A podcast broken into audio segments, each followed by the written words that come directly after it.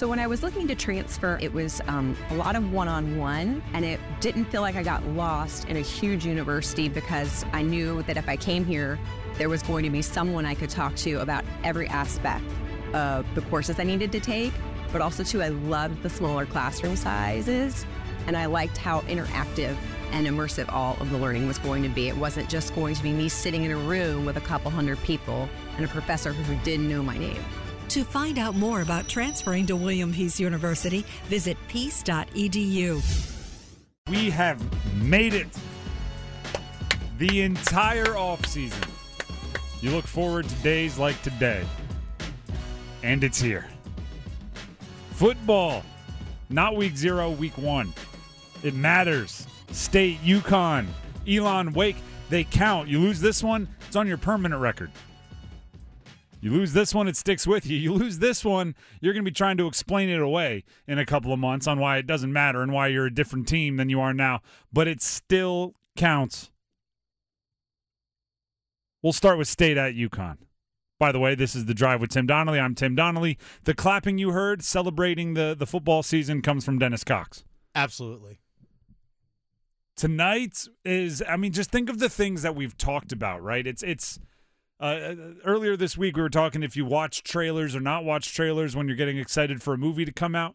Uh, this is one of those those openers tonight for for NC State where I feel like we've we're like intrigued by the director and the star actor, and now it's like let's see if they put it all together. Right, Robert Anae kind of being the director of the offense, Brennan Armstrong the the new star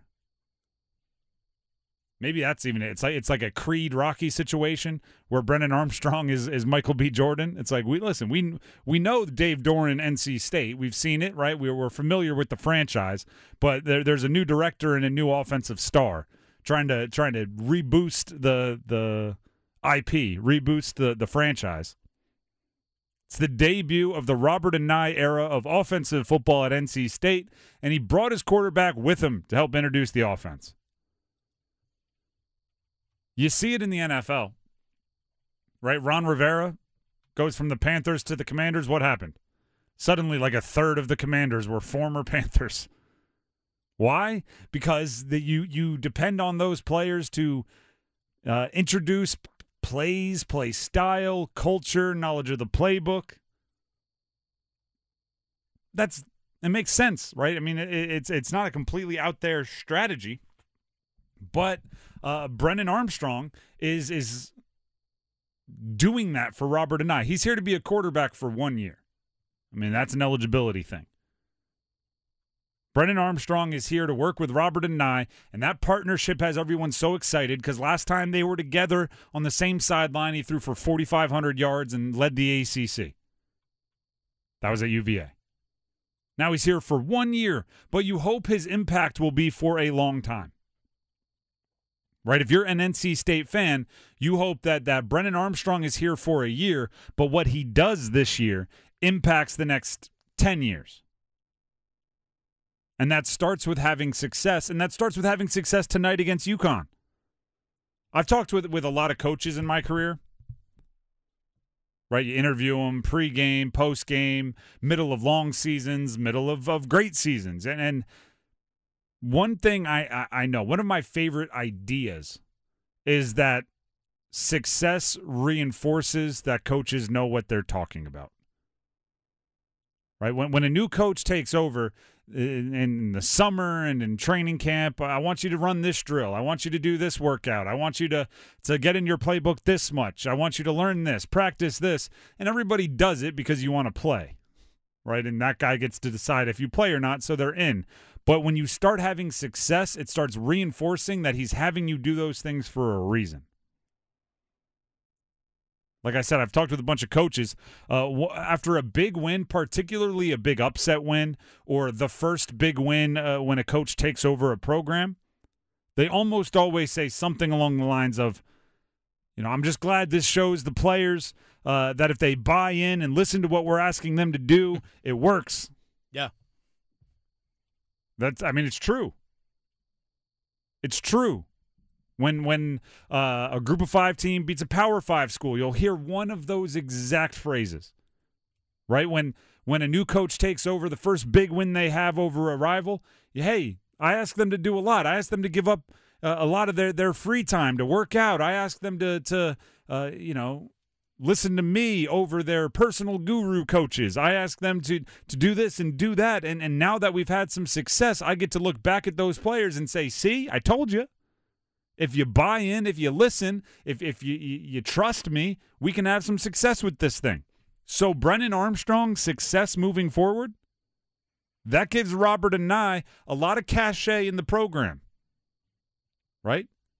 Hey, this guy, he bought in so much that he he came with me to state.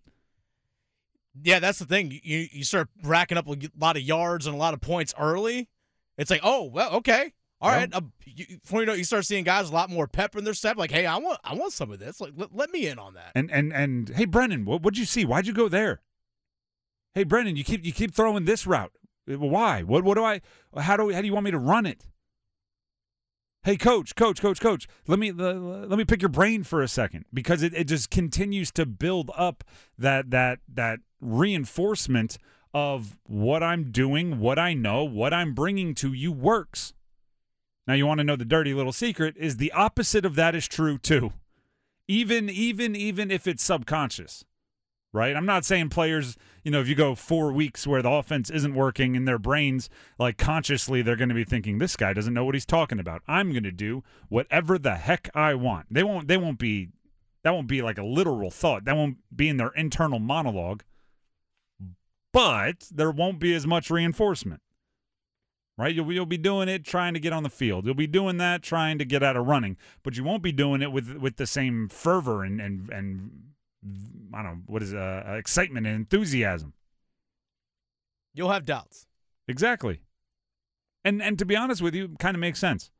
Offensive coordinator comes in, you know, revamps the offense, changes this, changes that. If if you get worse, or or or you're not having a tremendous amount of success, I'm not going to call you dumb for going, hey, we should reconsider this.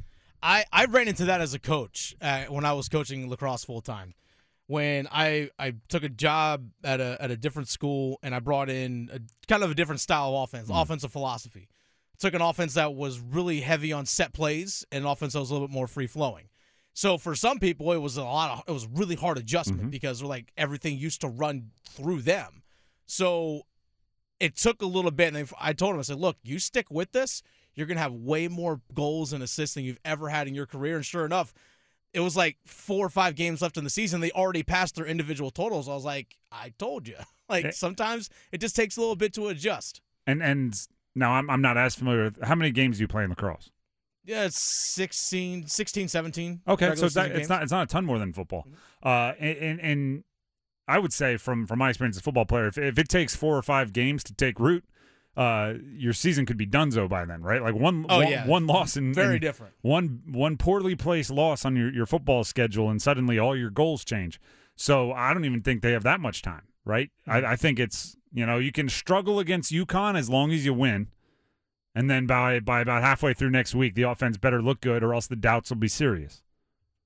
So Robert Anae, Brennan Armstrong hit the ground running. Uh, Elon and Wake's also tonight. I, I feel like Elon or uh, sorry, Wake is just putting some some chips in the middle. It feels like they're going going further in than they normally do. They spent a bunch on uh, their their facilities. They've they've done some things that feel a bit more intentional. They've been good for a long time, kind of solid for a long time.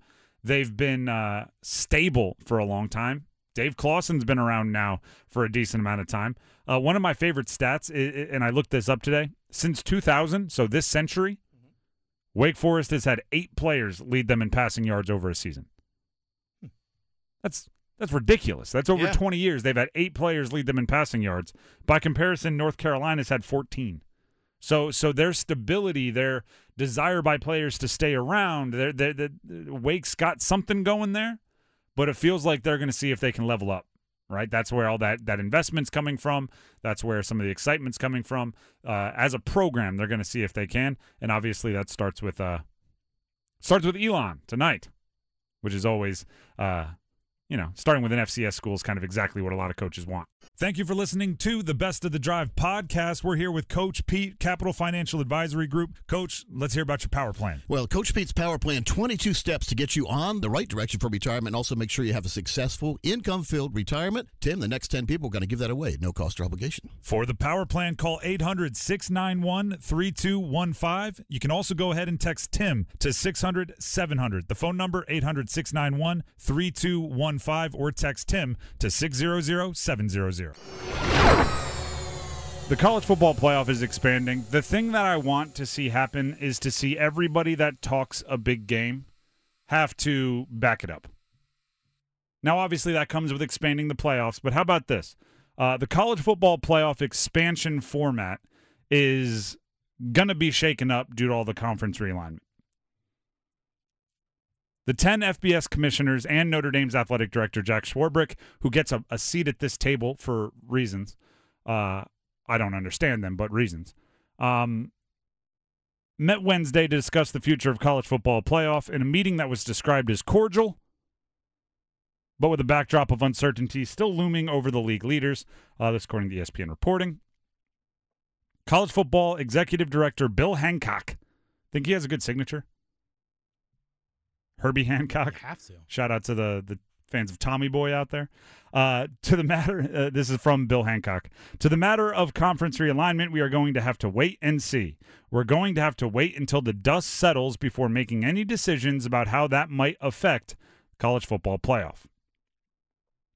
Here's what I don't like. I don't like that instead of making rules that apply no matter what happens to conference football realignment, you're waiting until the dust settles. Now, I uh, they're looking at the ACC and saying, "Are you gonna? Are you gonna not bring in Stanford, Cal, and and and SMU?" But I'm looking at the college football playoff and saying this.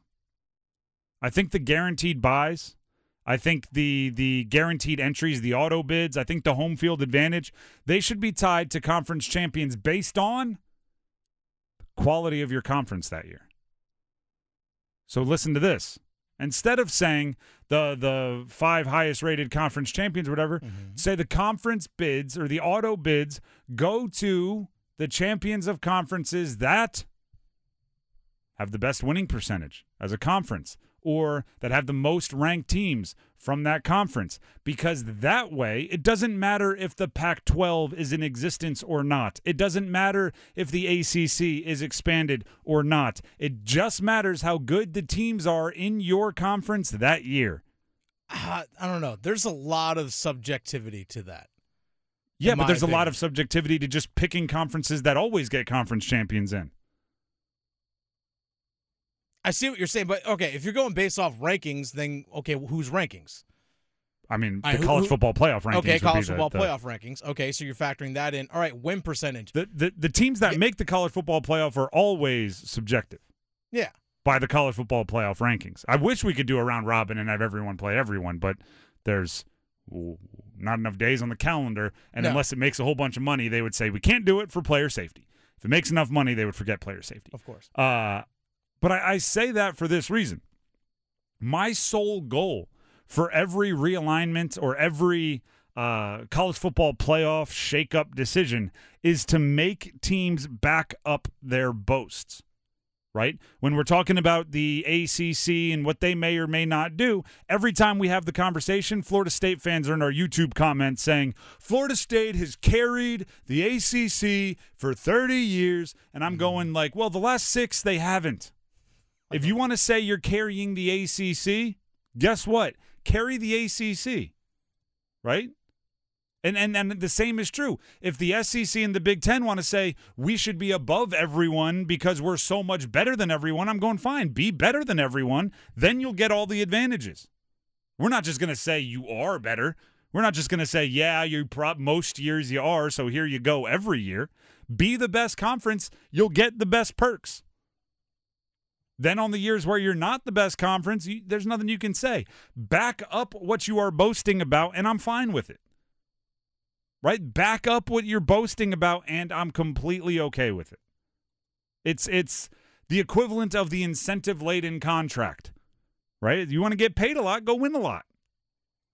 And and then we can all stop all this mess. It's the problem. The problem right now is everyone in college football has a very, very, very inflated sense of self. And it's it, it, right. Everybody thinks they're better than they are. Everyone thinks they're more valuable than they are. Everyone thinks the the fans care more about them than everyone else, and everyone thinks it might be true, but it might not. Let's figure it out. That's why I like the idea of in the ACC expansion, if you have 55 extra million dollars from the, the adding of Stanford and Cal and them taking partial shares, if you just go, all right, here's the thing. We want teams that win. We want teams that are popular. We want teams that bring in TV ratings. Let's give 10 million to whoever wins, 5 million to whoever finishes in second, 10 million to whoever gets the best TV ratings, 10 million to whoever gets the, the most positive uh, uh, notes and, and impact on social media. That's what, what thirty-five million dollars. We have twenty million to spare. Uh, chop that up, give it to everybody else, right? Like, like, be creative in that way to where we don't just have to listen to Florida State and Clemson fans say we're the most popular. Like, all right, well let's let's figure it out. Let's find a way to measure it and give the money where it should go. Mhm. We have to wait to see what where conference realignment shakes out before we change the college football playoff. Well, how about this? Before we wait till we see where it shakes out, let's set the criteria so when it shakes out, it's it's not okay well now i want to give it to this buddy or this friend or this political ally. It's okay we've already set the criteria. The conference that that fulfills these things gets the most perks gets the most bids gets the highest seed gets the most home games.